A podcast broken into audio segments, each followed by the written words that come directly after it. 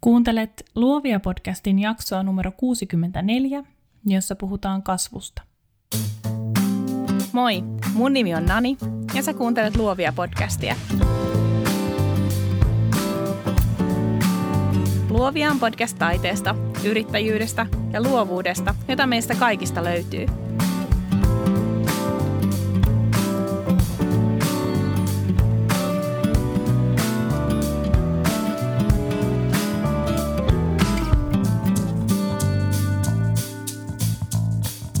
Oikein hyvää elokuuta kaverit, onpa ihana olla takaisin podcast-pöhinöissä ja tietty juuri sun korvissa. Toivottavasti sun kesä on ollut just sellainen, mistä haaveilit. Toivottavasti sulla on intoa ja kuntoa tarttua taas tulevan syksyn juttuihin ja pistää parastasi oman luovuutesi ohjaajana. Mulla on ollut ihana kesä, tai siis on, ei kai se vielä mihinkään lopu toivottavasti – Mä oon päässyt reissaamaan, olemaan, lukemaan, kirjoittamaan, viettämään aikaa perheen ja ystävien kanssa. Mä oon muuttanut, mä oon saanut oman pihan, mä oon tappanut pari pihakasvia totta kai. Oon ostanut uuteen keittiöön pyöreän pöydän, jollaisesta mä oon haaveillut varmaan lapsuudesta asti. Ja sellainen meidän lapsuuden, lapsuuden kodissa oli. Ja just nyt mä kirjoitan sen ääressä tätä. Sormet on syyhynnyt päästä kirjoitushommiin ja sulle on luvassa aika hyvä kattaus erilaisia luovia podcasteja tässä syyskauden aikana. Me jatketaan samalla konseptilla, eli toisinaan mä oon täällä itsekseni, kuten tänään, mutta toisinaan sitten on mukana joku vieras, jonka kanssa pohditaan luovaa tekemistä yhdessä. Kaikki jaksoja ei ole vielä kiveen kirjoitettu, joten mikäli sulla on toiveita, pistä niitä tulemaan – Haluaisin tehdä myös parrausjaksoja edelleen. Ne on ollut hauskaa, niistä on tullut hyvää palautetta, mutta niitä on hirmu vaikea tehdä ilman sparrattavia. Älä siis kursaile. Jos ajattelet, että sulla on joku semmoinen haaste, jossa mä osaisin olla avuksi, laita mulle viestiä, niin tehdään sulle oma luovia jakso ja ratkotaan mysteerit. Syksyn mittaan, siis tulevan syksyn, mittaan meidän Facebook-ryhmä Luovia podcast jälkihöyryt kehittyy ja niin kehittyy myös oma Instagram, podcastin oma Instagram. Nythän sä oot löytänyt mut lähinnä Naniannette-tilin alta, mutta jatkossa mä kirjoitan podcastin kohderyhmälle Luovia podcast-tilin puolella. Esimerkiksi isoin osa sparrauskirjoituksista, yrittäjyysvinkkeistä ja tuommoinen sisältö päätyy sinne. Ota siis seurantaa, jos tykkäät tästä podcastista. Mutta hei, tänään startataan meidän syyskausi, eikö niin? Tänään puhutaan kasvusta. Tiedätkö, kun aina sanotaan, että kasvu tapahtuu oman mukavuusalueen ulkopuolella, tai tiedätkö sen, kun sanotaan, että kaikki tekemisen arvoinen on vähän pelottavaa. Tänään mietitään näitä juttuja ja mä kerron, kuinka mä itse löydän hyvän tavan etsiä ja löytää näitä kasvun paikkoja vuodesta toiseen – Mä puhun siitä, kuinka tärkeää on astua kotipihalta maailmalle, vaikka se kotipiha olisi maailman mukavin ja turvallisin. Mutta nyt mä oon odottanut koko kesän, että mä pääsen taas sanomaan tämän. Tervetuloa Luovia podcastiin.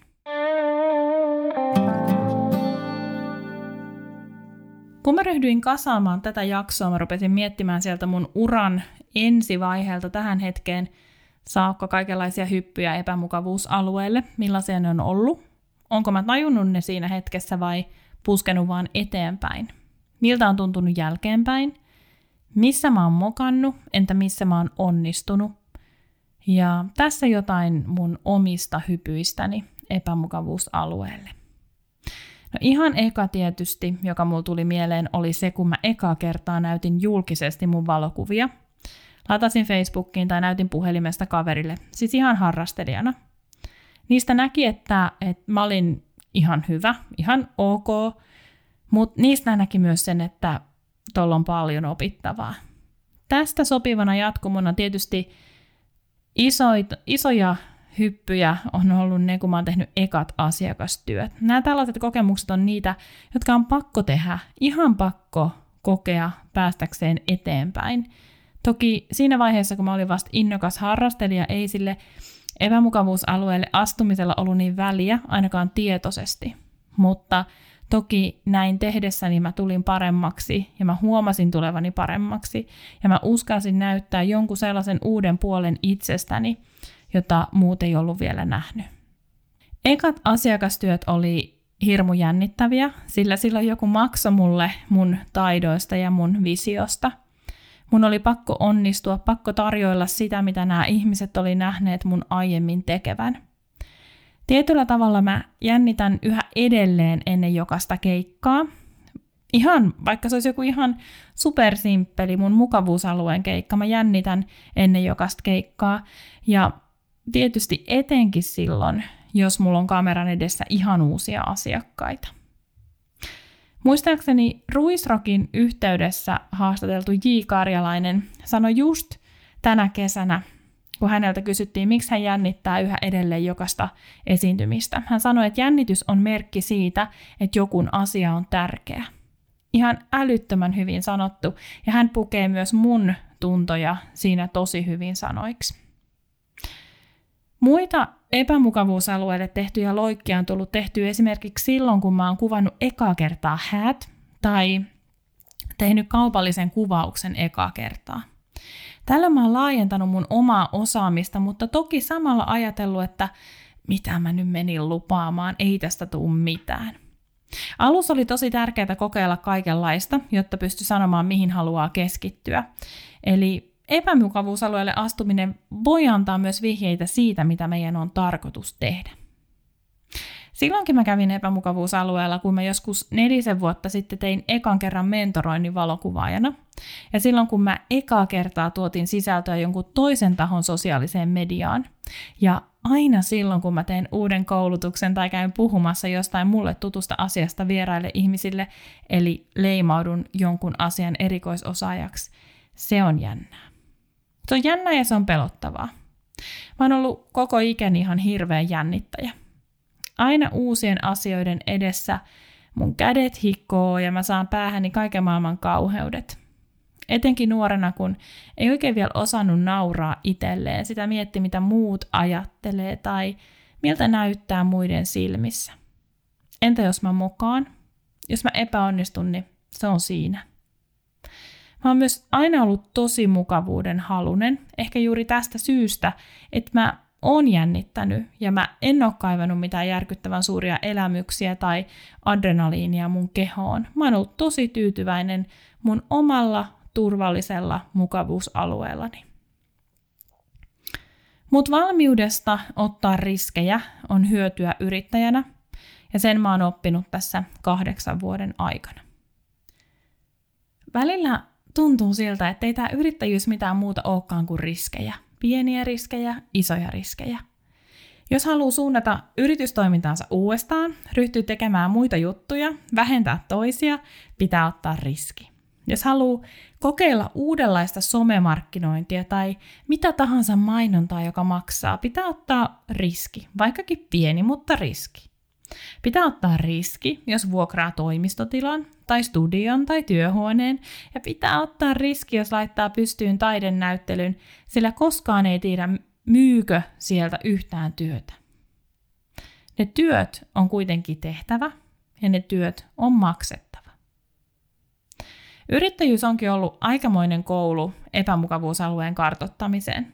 Ei pelkästään niin, että mä uskaltaisin tai haluaisin sormia napsauttamalla nyt ottaa riskejä mun yritystoimintaani liittyen. Ei. Ehkä ennemminkin niin, että yrittäjyys on tehnyt mulle tosi hyvää. Mä oon itse varmempi. Mä koen kuuluvani johonkin. Mä koen tekeväni päätöksiä itseäni varten ja eläväni itselleni. Mä en enää nykyään jää miettimään asioita pitkäksi aikaa, enkä mä murehdin niitä niin paljon etukäteen. Mä murehdin, muuten niin paljon. Onko sulla vastaavia kokemuksia? Kaksi erittäin arkista esimerkkiä tästä mä löydän kuuluvalta kesältä. Nämä kertoo nyt musta jonkun verran ihmisenä, joten kuuntele hellin korvin. Me oltiin ystävien kanssa Etelä-Ranskassa ja yhtenä päivänä kierreltiin pikkukyliä. Käveltiin, valokuvattiin hirmuhelteissä, plus 42 tuntuu kuin plus 58, ja tultiin juna-aseman viereen. Mun mies totesi ääneen, lähdetäänkö Monakoon? siltä hetkeltä siitä suorin jaloin, vai miten se sanotaan, mä marssin lipunmyynti toimistoon lipunmyyntipisteelle ja ostin menopaluuliput meidän porukalle. Vielä kymmenen vuotta sitten mä olisin jäänyt miettimään ja puntaroimaan asiaa niin pitkäksi aikaa, että vikajuna olisi mennyt. Toinen vastaava juttu tapahtui, kun mun melontaa hyvin, hyvin, hyvin aktiivisesti harrastava kummisetäni, mun nykyinen naapurini täällä Sipoossa, kysyy, että haluanko mä lähteä melomaan. No hei, mä oon aina halunnut kokeilla melomista. Oon melonut vaan semmosella isolla inkarikanootilla, mutta mä en uskaltanut. Koska siis kajakkihan näyttää siltä, että se kaatuu, kun mä hengitän. Jos mä hengitän väärin, se kaatuu. Mutta niin vaan yksi ilta, mä menin merelle, mä meloin, mä olin jännityksestä jäykkänä, kyllä, mutta mä olin myös ylpeä itsestäni. Ja se on ollut jännä huomata, ja mä oikeasti kiitän yrittäjyyttä tästä. Mä pidän enemmän itsestäni nykyään. Mä pidän tästä nykyisestä nanista, joka kokeilee asioita, joka antaa hetken tempasta mukaansa, joka uskaltaa lähteä sen hetken vietäväksi. Tietyllä tavalla epämukavuusalueella käyminen voi siis olla myös vain tekemään ryhtymistä. Sä ehkä tiesit sen, että meidän kehot ei osaa erottaa pelkoa ja innostusta toisistaan. Pelo ja innostuksen hetkellä meidän kehossa siis tapahtuu samantyyppisiä asioita. Sydän hakkaa, ainakin mulla nousee hiki joka ikiseen sisäelimeen ja jalat pakottaa kävelemään ympyrää olkkarissa tai missä ikinä mä oonkin. Mun kehossa on pelko siitä, että jotain kamalaa on tapahtunut tai siitä, että jotain kamalaa tulee tapahtumaan. Innostus siitä, että jotain ihanaa jännittävää on tapahtunut tai jotain ihanaa jännittävää uutta ihmeellistä tulee tapahtumaan. Samat oireet, täysin eri asiat. Ilman ajattelua keho ei oikein osaa erottaa pelkoa ja innostusta toisistaan. Mä laitan jaksomuistiinpanoihin Mel Robinsin ihan hienosti tätä asiaa avaava videon, jossa hän esittelee myös kuuluisan viiden sekunnin sääntönsä pelon kääntämiseen innostukseksi. Meidän on siis kerrottava meidän aivoille tarinaa siitä, että hei, että me ollaan innostuneita eikä peloissamme. Totta kai on olemassa ihan aitoa pelkoa ja huolta, mutta joissakin arkisemmissa tilanteissa, kuten ennen kuin me mennään tekemään vaikka joku jännä duuni, tai me mennään vaikka työhaastatteluun, tästä saattaa olla meille huomattavasti hyötyä. Nyt mulla on sulle liuta kysymyksiä, mieti hetki näitä. Sä voit vaikka painaa pausen, jotta saat kunnolla aikaa pohtia. Kuinka usein sä käyt epämukavuusalueella? Milloin sä teit sen viimeksi? Mikä on sun päällimmäinen muisto, muistikuva tai tunnemuisto siellä epämukavuusalueella käymisestä? Kannattiko? Mieti myös tätä. Mitä asioita sä et olisi koskaan oppinut ilman hyppyjä loikkia tai sipsutuksia epämukavuusalueelle. Yksi sellainen asia, joka on mulle huipputärkeää, ja mä tiedän puhuvani siitä paljon, on päämäärätietoisuus. Jos sä haluat yrittäjänä päästä eteenpäin, sä tarvitset päämäärän. Sun tarvitsee tietää, mitä kohti sä oot menossa. Vaikka susta ois niin hirveän kiva vaan tehdä sitä juttua, mitä sä tykkäät tehdä. Nimittäin ilman päämäärää tekee vähän sitä sun tätä. Ajelehtii missä milloinkin ja itse asiassa voi jopa kuvitella menevänsä eteenpäin, mutta oikeasti pyörii paikallaan. Mä tiedän, mistä mä puhun. Mulle kävi näin. Ja vasta siinä vaiheessa, kun mä tietoisesti jouduin tilanteeseen, jossa mä astuin epämukavuusalueelle, ja sitten se vähän sattumalta vei mua siihen suuntaan, mihin mä halusin mennä, mä tajusin ajelehtineeni. Kaksi esimerkkiä jälleen.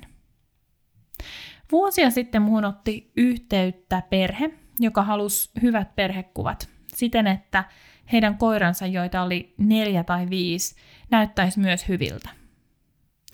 Siinä vaikka mun kuinka paljon kokemusta koirien valokuvaamisesta, niin kyllä siinä vaiheessa hiki pirskahteli jo näytölle ja näppäimistölle. Aivan horrorpyyntö. Ei siitä tulisi mitään, se olisi stressaavaa kaikille ja oikeastaan mä en edes haluaisi tehdä semmoista kuvausta, jossa koirat laitetaan pönöttämään lasten ja vanhempien viereen. Silloin syntyi jonkinlainen ekoaversio mun dokumentaarisista lifestyle-henkisistä perhekuvauksista, jotka on mulle rakkaimpia mun kuvauksissa tällä hetkellä. Ja se on myös se suunta, johon mä haluan mennä. Silloin mä keksin sen, mutta mä menin epämukavuusalueelle. Mä onnistuin pienen hikoilemisen ja suuren jännityksen kautta. Ja mä opin jotain sellaista, mikä on auttanut mua sen jälkeen ihan valtavasti, kun mä oon miettinyt, mitä mä oikeasti haluan tehdä mun urallani. Myös tammikuussa 2017 kurssi muuttu. Mä julkaisin blogikirjoituksen Vain hullu sanoo euroille ei. Ja sitä jaettiin, jaettiin, jaettiin somessa ja tuhannet, tuhannet, tuhannet ihmiset kävi lukemassa sen. Ja se oli eka sysäys tämän podcastin synnyttämiseksi. Nimittäin silloin, kun mä kirjoitin sen, Mua jännitti ihan hirveästi. Mua jännitti painaa julkaisen nappia ja mä vielä lähetin sen tekstin parille kollegalle luettavaksi, että hei, että että voinko mä julkaista tämmöisen töräytyksen, vai onko tämä ihan, ihan naula mun omaan arkkuun. Kun mä julkaisin sen, kun mä sain siitä tosi hyvää palautetta, etenkin mun asiakkailta, mulle valkeni, että hei, tämä oli erittäin hyvä juttu, tohon suuntaan mä haluan mennä, ja tässä mä oon. Jokainen podcast-jakso, etenkin nämä, missä mä puhun itsekseni, on pieni askel epämukavuusalueelle kerta toisensa jälkeen näiden omien jaksojen nauhoittaminen, oman mielipiteen kertominen, omien ajatusten ja pohdintojen peilaaminen on myös vähän helpompaa. Sitä saattaa yllättyä, kun astuu epämukavuusalueelle. Saattaa yllättyä siitä, että se ei ollutkaan niin kauheita. Tai sitten siitä, että todellakin näin pääsee vauhdilla eteenpäin tai se oma päämäärä tulee kerta kerralta kirkkaammaksi. Millaisia päämääriä sulla on? Millaisia unelmia Onko ne tarpeeksi suuria ja kuulostaako ne tarpeeksi mahdottomilta? Robin Sharma on sanonut hyvin, että unelmat on tarpeeksi suuria vasta silloin, kun joku nauraa niille. Unelma ja tavoitteen mä erottelen jotenkin silleen, että unelma on haavekuva, mutta tavoite on jotain tarkemmin määriteltyä ja saavutettavaa. Kun unelmat pilkkoo pienemmiksi paloiksi, pienemmiksi unelmiksi, lopulta tavoitteiksi, hahmottaa myös selkeämmin sen, mitä kaikkea on vielä edessä. Mä voisin väittää, että isoja unelmia ei voi saavuttaa siltä omalta mukavuusalueeltaan käsin. Tai sitten, jos se tuntuu, että se on mahdollista, niin unelmoipa vähän isommin. Sun pitää ottaa riskejä ja astua sinne epämukavuusalueelle, jotta sä voit oikeasti kasvaa. Mä sanoin tuossa aikaisemmin, että mä oon tosi mukavuudenhalunen. Se näkyy siinä, että mä tein alussa tai usean vuoden ajan vain sellaisia kuvauksia, joissa mä koin olevani hyvä, joita mun ei tarvinnut jännittää. Musta oli kiva tehdä paljon kuvauksia, joista mä tiesin, että, että mä voin näyttää tässä, antaa parastani ja näyttää mun osaamisen. Mutta mä olin jumissa. Se mun mukavuuden halu näkyy myös siinä, että mä rakastan edelleen. Mä rakastan olla kotona. Mä rakastan viettää aikaa tuttujen ihmisten kanssa. Mulla on aika vähän ystäviä, mutta he on sitäkin rakkaampia. Mulla on pieni perhe, jonka kanssa mä oon tosi läheinen. Mä rakastan mun kotitoimistoa, mun arjen tasaista rytmiä, hyviä yöunia, verkkareita, tuttuja lenkkipolkuja. Ja vaikka mä rakastan matkustamista ja oon sellainen ikuinen oppija, mulle on aika luontaista olla jumissa pysytellä turvallisella maaperällä. Oikeastaan vasta siinä vaiheessa, kun mä tajusin, mitkä mun päämääräni yrittäjänä, valokuvaajana, ihmisenä on, mä ymmärsin, että mun on katsottava entistä enemmän ulospäin, jos mä haluan nähdä mun päämäärän jossain tuolla horisontissa. Ja että mä en näe sitä mun mukavuusalueelta. Jos sä koet yhtään sielun sisaruutta tai veljettä mun kanssa, ois tosi kiva tietää siitä.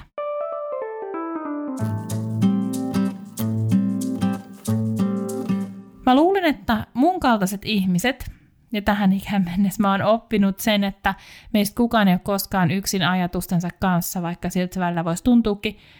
Mä luulen, että mun kaltaiset ihmiset jää välillä arjen alle.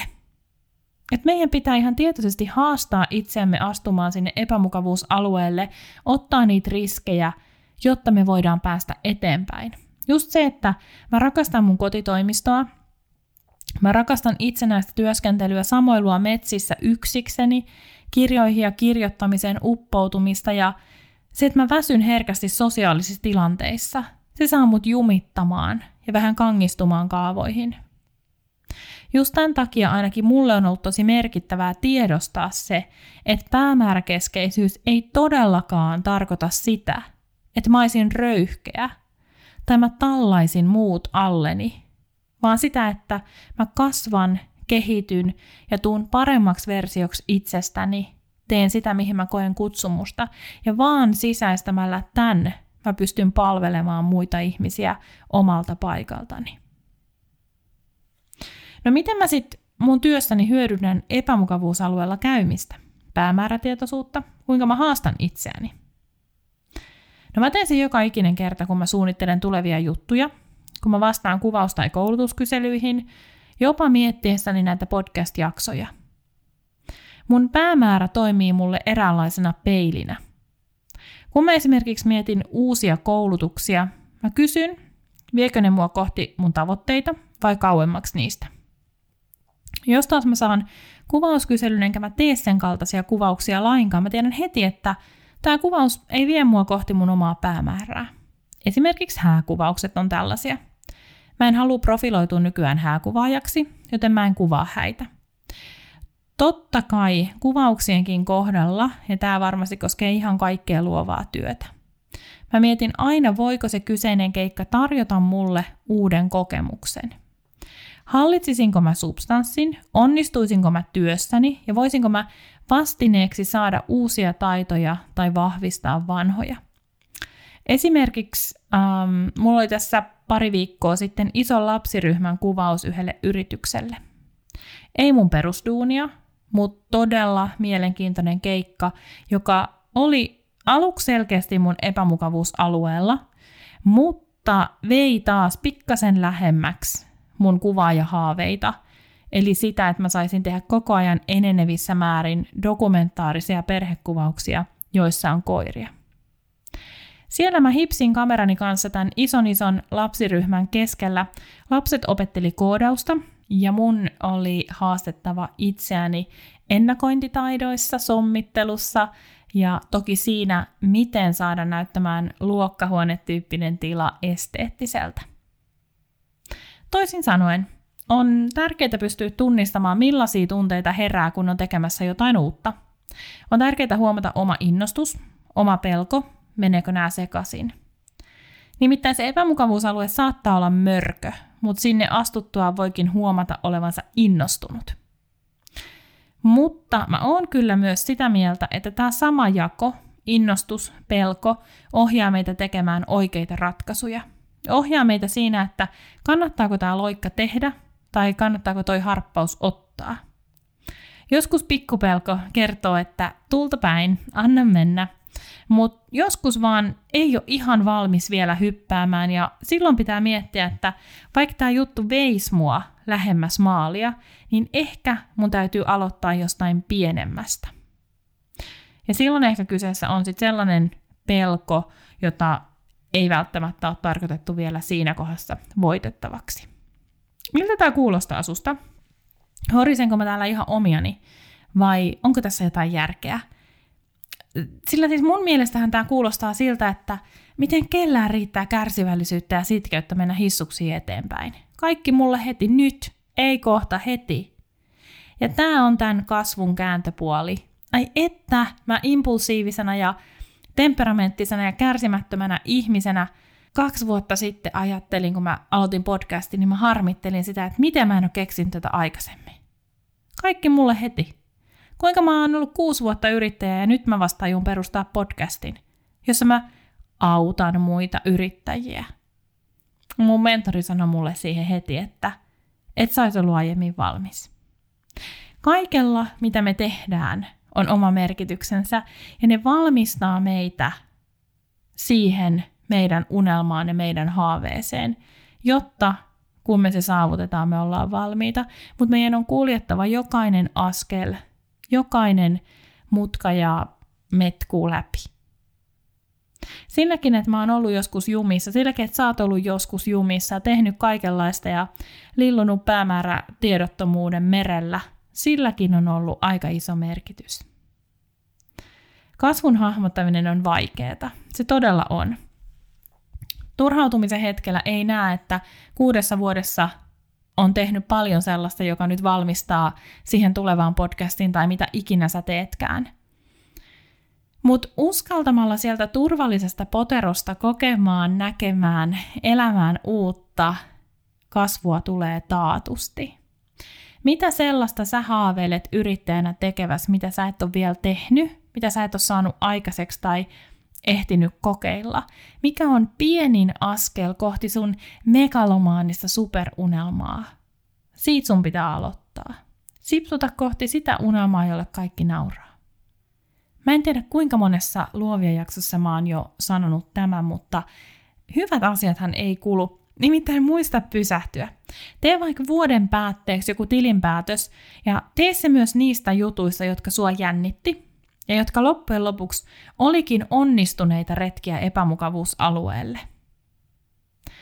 Mä halusin vielä tehdä tällaisen rautalankaversion tästä jaksosta, jotta mä saisin rohkaistua jokaista mun kaltaistani jumittavaa kotihiirtä unelmoimaan yhä suuremmin, etsimään omaa päämäärää ja kokeilemaan, miten ne siivet kantaa epämukavuusalueella. Sillä ystäväiseni ne kyllä kantaa ihan varmasti. Tässä on mun kuusi hyvää syytä poistua mukavuusalueelta. Näitä piti eka olla viisi, mutta sitten mä keksin vielä ton vikan, kun mä kirjoitin tätä jaksoa. Okei, okay, eka. Kun mä poistun mun mukavuusalueelta, mä opin uutta. Uutta ei voi oppia ilman, että haastaa itseään, se on ihan selvää. Jos joku asia on helppoa, niin se ei opeta meille mitään. Mun ja sun pitää siis myös vältellä tuttua ja turvallista. Yalein yliopistossa tehtiin neurotutkimus, jonka yksi tulos oli se, että aivot omaksuu enemmän uutta tietoa, kun ympäristö muuttuu. Meidän täytyy siis tarjota meidän aivoille enemmän ja erilaisia kokemuksia. Ja tietty lisäksi uuden oppiminen on ainakin mun mielestä yksi parhaista tunteista. Toinen juttu, miksi mukavuusalueelta kannattaa poistaa, on se, että osaa oman erikoisjuttunsa paremmin. Toisin sanoen laajentaa sitä omaa mukavuusaluettaan hiljalleen. Esimerkki voisi olla vaikka se, että mulla on 90 prosentissa mun kuvauksista koira. Lähes kaikissa on nykyään myös ihmisiä, mutta siellä on koiria mukana. Ja mä handlaan isot perhekunnat koiran kanssa ja mä saan koirat ja ihmiset näyttää samanaikaisesti hyviltä. Mä pystyn samalla tarkkailemaan koiran vuorovaikutusta ihmistensä kanssa ja mä usein myös näen, miten koiran stressitasot nousee, tarvitaanko taukoja ja niin poispäin. Tämä on mun erikoisala. No, nyt jos mä saankin kyselyn hevoskuvauksesta. Hei Nani, meidän lapsi ratsastaa ja hän haluaisi kuvia hevosensa kanssa. Onnistuuko? Okei, okay, kamalaa, pelko, peliin, hiki sisäelimiin ja minne ikinä mä en tiedä mitään hevosista. Mä oon tehnyt kaksi tai kolme, kolme hevoskuvausta. Mutta toisaalta, kun mä mietin, aika ihanaa, aika kiehtovaa, jos mä onnistun siinä, miten paljon se kasvattaa mua kuvaajana, mua kiehtoo eläimen, ihan sama mikä eläin, eläimen ja ihmisen välinen vuorovaikutus. Totta kai mä tartun tilaisuuteen. Joo, se vaatii mut enemmän. Se vaatii enemmän suunnittelua, enemmän keskittymistä.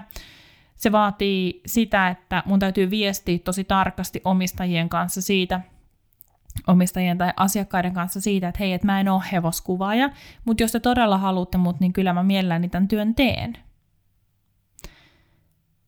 Jos tällaisessa onnistuu, niin ajatelkaa, miten paljon se mukavuusalue kasvaa.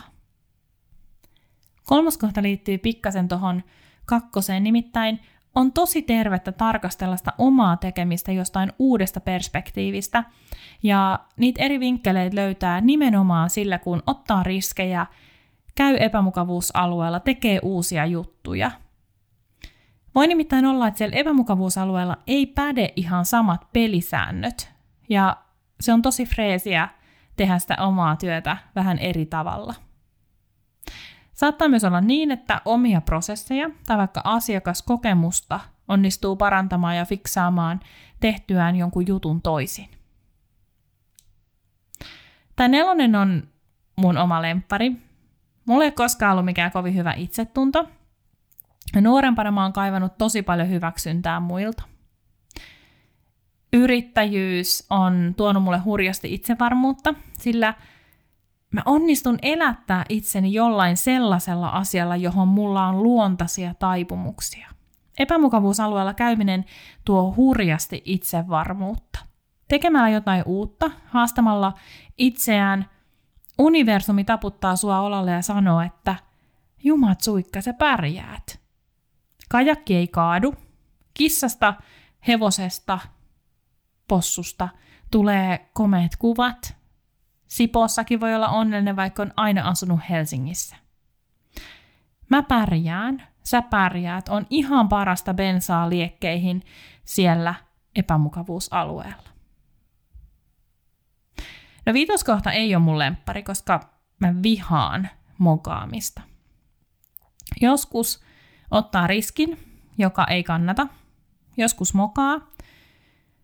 Ja kaikille silleen käy. Se ei ole koskaan kivaa, ei mene putkeen, harppaa liian pitkälle, tekee jotain, johon ei ole vielä valmis. No tämä ei ole mun lempparikohta, mutta tämä on ihan tosi. Ja moka ei kaada maailmaa. Mä opin reilu kymmenen vuotta sitten mun selloselta pomolta ihan upean elämänohjeen, jonka mä nyt jaan teidän kanssa – Mä oon sitä siitä asti noudattanut ja yrittänyt pistää sitä kiertoa ja toitottanut sitä joka puolella. Mulla oli semmoinen työtehtävä, että mä olin menossa puhumaan sadoille ihmisille ja se jännitti mua ihan hirveästi. Siis se oli varmaan ekoja kertoja, kun mä olin menossa puhumaan isolle joukolle ja mun pomo sanoi edellisenä päivänä, että mieti ihan kohta kohdalta läpi se koko prosessi, että kun sä nouset sieltä penkistä, mitä voi käydä ja uh, sit sä meet sinne lavalle ja mitä siinä voi tapahtua ja mitä voi käydä, jos sä unohat, mitä sä oot sanomassa ja niin poispäin.